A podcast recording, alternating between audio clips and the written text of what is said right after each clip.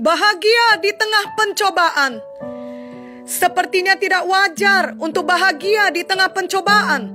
Namun firman Tuhan berulang kali mengatakan kepada anak-anak Tuhan untuk berbahagia atau bersuka cita saat menghadapi pencobaan, penganiayaan, dan penderitaan. Tuhan tidak pernah menjanjikan suatu hidup di dunia ini tanpa penderitaan. Justru dalam Yohanes 16 ayat 33 dituliskan, Semuanya itu kukatakan kepadamu, supaya kamu beroleh damai sejahtera dalam aku. Dalam dunia kamu menderita penganiayaan, tetapi kuatkanlah hatimu. Aku telah mengalahkan dunia. Dari buku Yakobus pasal yang pertama, kita dapat melihat beberapa nasihat dari Yakobus ketika kita di tengah pencobaan, persoalan, bahkan penganiayaan. Yakobus 1 ayat 1 berkata, Salam dari Yakobus, hamba Allah dan Tuhan Yesus Kristus, kepada kedua belas suku di perantauan. Di sini dituliskan Yakobus adalah hamba Tuhan yang menulis kepada kedua belas suku dalam perantauan. Sungguh suatu perkenalan yang sederhana dan biasa saja mengenai diri Yakobus. Walau sebenarnya Yakobus yang menulis kitab ini bukanlah orang biasa pada umumnya, Yakobus adalah saudara Tuhan Yesus. Dia anak dari Maria dan Yusuf. Setelah hari Pentakosta dan kenaikan Tuhan Yesus, Yakobus menjadi pemimpin gereja di Jerusalem.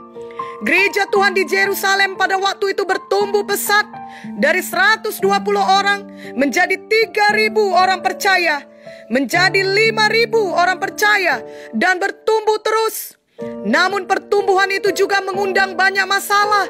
Terjadi penganiayaan yang hebat terhadap mereka. Termasuk ketika Stefanus mati dibunuh, dilempari dengan batu. Dalam kisah 8 ayat 1 dituliskan mengenai kisah ini. Saulus juga setuju bahwa Stefanus mati dibunuh. Pada waktu itu mulailah penganiayaan yang hebat terhadap jemaat di Jerusalem. Mereka semua, kecuali rasul-rasul, tersebar ke seluruh daerah Judea dan Samaria. Jadi kita bayangkan anak-anak Tuhan pada masa itu menghadapi aniaya yang sangat hebat. Mereka semua tersebar ke sana kemari. Dan tentunya Yakobus tidak dapat mengumpulkan mereka dengan siaran online seperti yang banyak kita lakukan di zaman sekarang ini.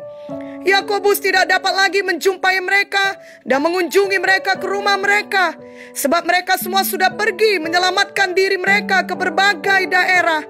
Mungkin ada yang pindah rumah, mungkin ada yang bersembunyi di rumah famili di kota lain, mungkin ada yang kehilangan pekerjaan karena mengalami aniaya, dan banyak lagi hal lainnya. Yakobus tidak dapat meletakkan tangannya satu persatu kepada mereka dan mendoakan mereka. Namun Yakobus melakukan apa yang dapat ia lakukan. Ia menulis surat kepada mereka yang tersebar ini.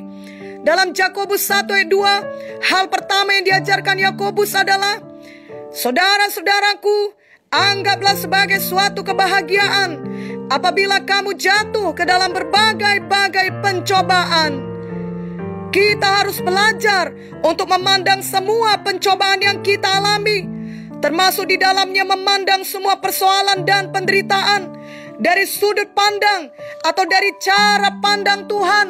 Semua kita setuju bahwa saat kita di tengah persoalan itu bukan saat yang menyenangkan, namun bila kita mau dibentuk oleh Tuhan, maka semua proses yang kita alami di tengah penderitaan tersebut dapat menghasilkan karakter Kristus dalam kita. Tidak ada penderitaan yang sia-sia bila kita tetap dalam jalan Tuhan. Semua hidup kita terpengaruh oleh pandemi COVID-19 ini. Namun janganlah ada kita yang tawar hati.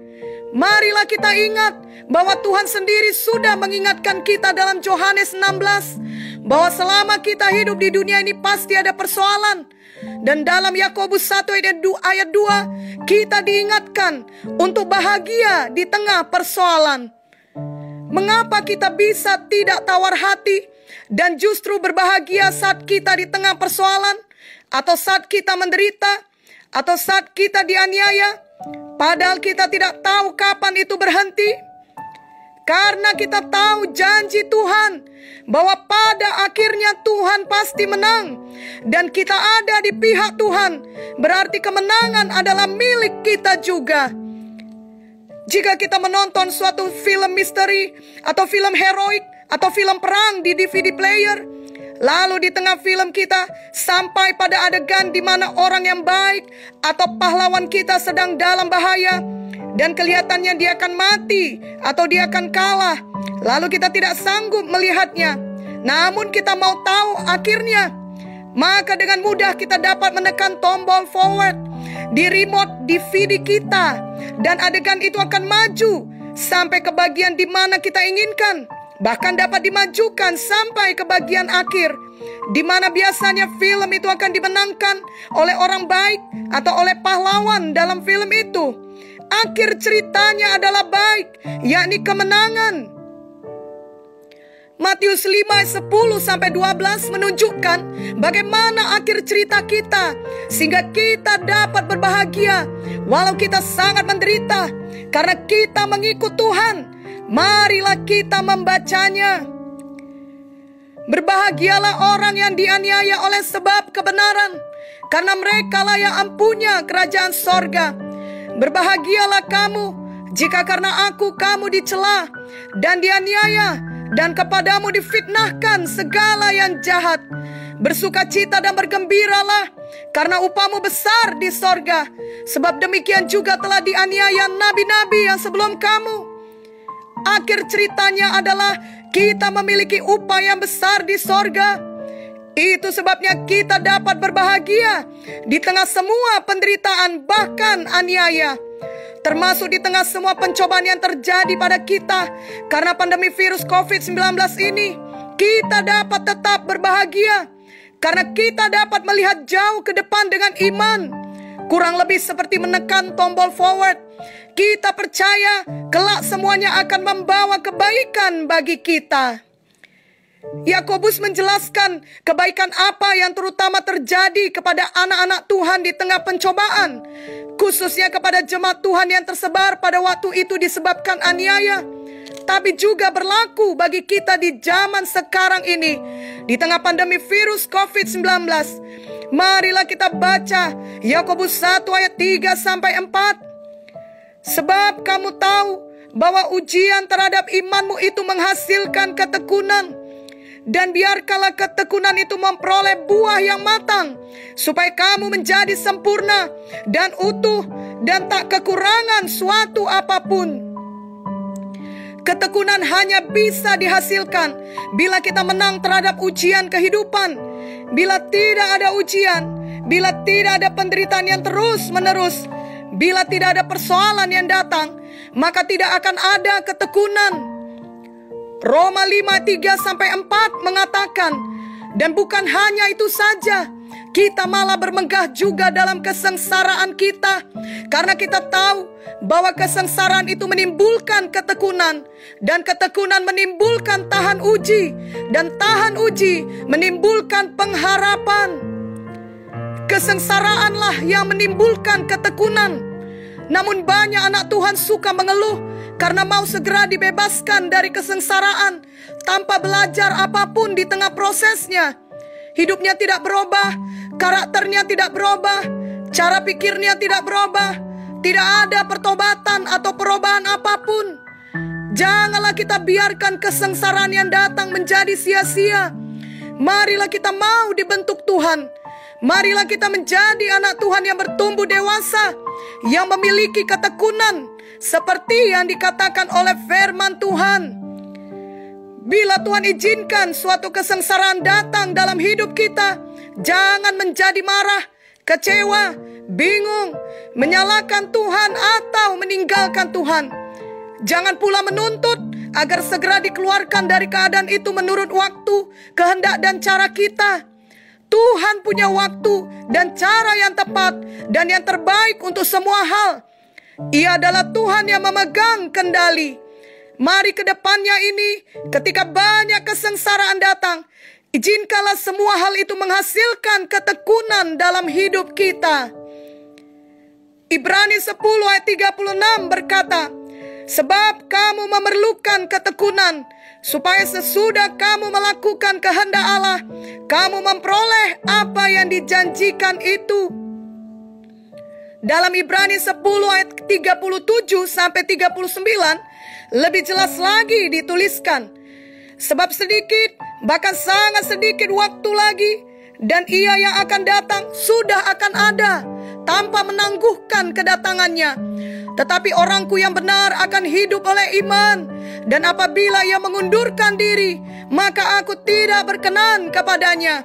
Tetapi kita bukanlah orang-orang yang mengundurkan diri dan binasa, tetapi orang-orang yang percaya dan yang beroleh hidup. Inilah juga yang dimaksudkan oleh Yakobus dalam suratnya, supaya kita benar-benar hidup oleh iman, yakni iman yang murni, yang terus-menerus percaya kepada Tuhan. Dalam Yakobus 1 ayat 4 tadi dikatakan, dan biarkanlah ketekunan itu memperoleh buah yang matang, supaya kamu menjadi sempurna dan utuh dan tak kekurangan suatu apa pun. Sempurna di sini maksudnya bukan kita hidup tanpa dosa lagi. Itu hanya bisa ketika kita kelak di sorga, di Jerusalem baru. Tetapi maksudnya adalah pertumbuhan rohani kita utuh dan tidak kurang suatu apa pun, atau kita menjadi dewasa rohani, yakni ada karakter Kristus terpancar dari seluruh aspek hidup kita. Kita bukan bergaya rohani, tetapi kita benar-benar hidup di dalam roh. Hidup kita setiap hari menghasilkan buah roh. Ada karakter Kristus yang nyata di mana pun kita berada. Apakah itu di rumah, di jalan, di kantor, di mall, di mana saja.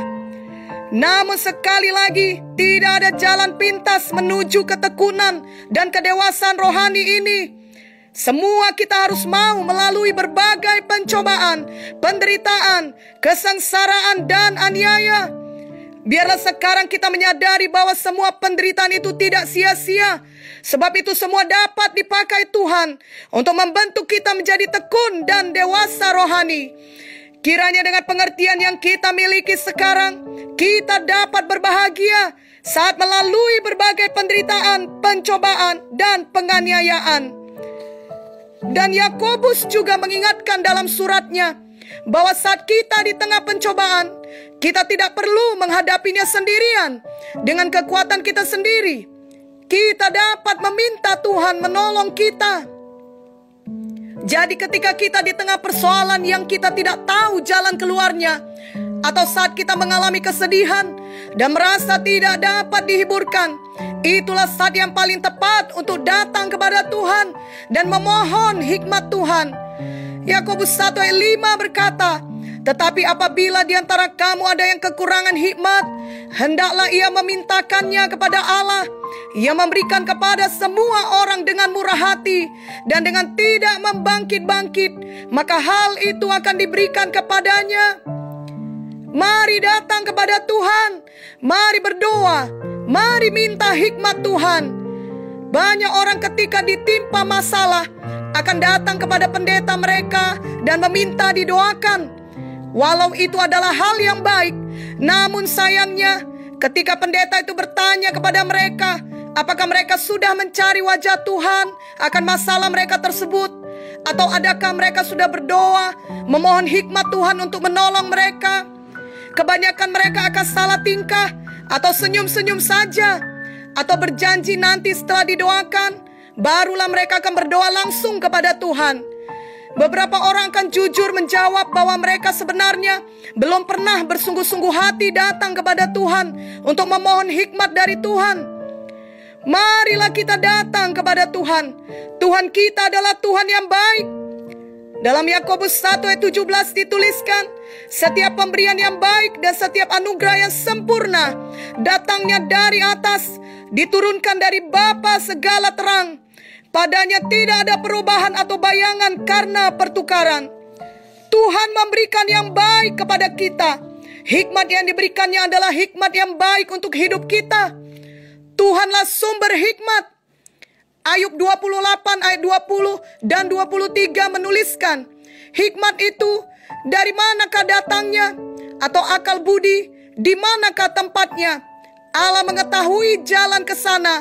Ia juga mengenal tempat kediamannya. Amsal 2 ayat 6 berkata, Karena Tuhanlah yang memberikan hikmat, dari mulutnya datang pengetahuan dan kepandaian. Jangan takut atau ragu meminta kepada Tuhan, karena Tuhan kita adalah Tuhan yang murah hati.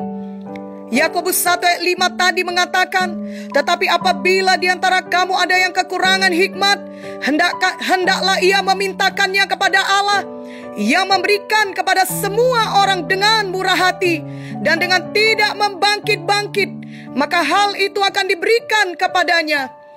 Marilah kita menjaga hati kita tetap bersuka cita di tengah semua persoalan dan penderitaan yang kita alami.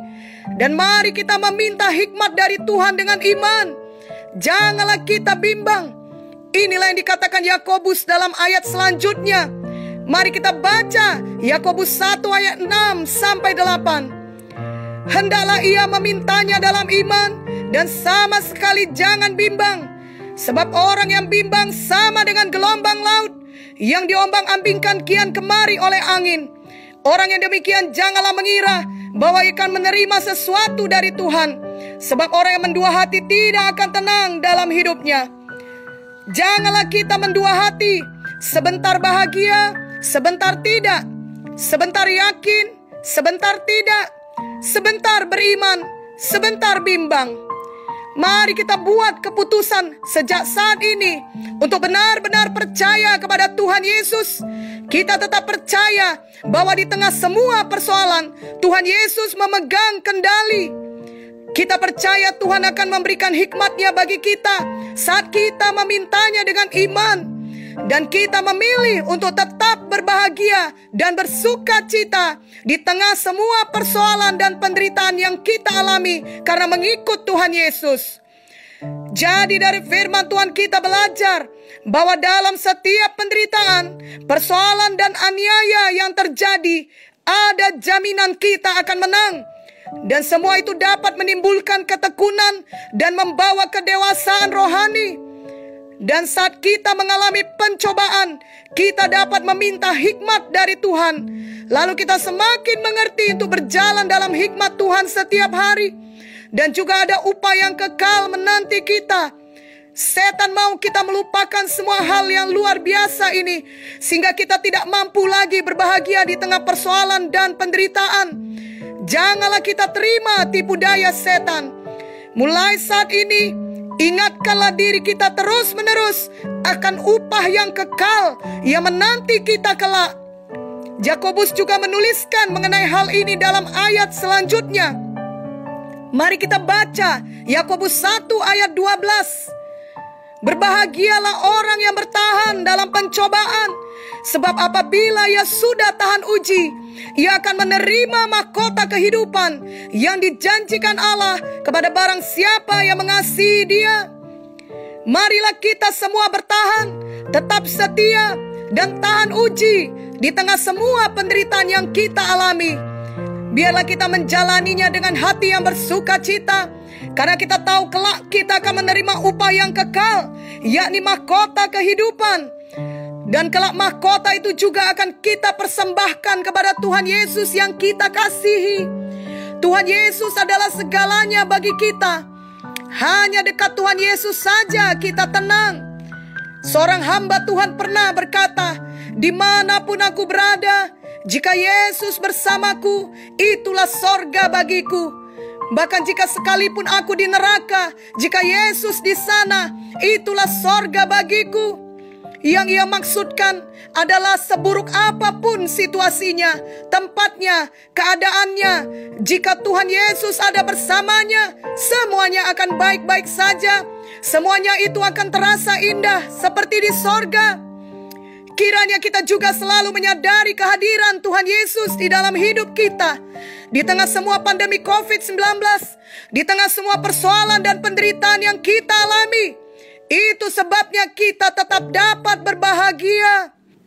Marilah kita pastikan semua kita memiliki Tuhan Yesus dalam hati kita. Kita bukan sekedar mengetahui tentang Tuhan Yesus, tetapi benar-benar memiliki persekutuan pribadi dengannya. Percayalah dengan hati kita bahwa Tuhan Yesus adalah Tuhan dan Juru Selamat satu-satunya.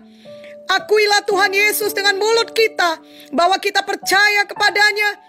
Dia adalah anak Allah yang turun ke dunia untuk menghapus semua dosa kita.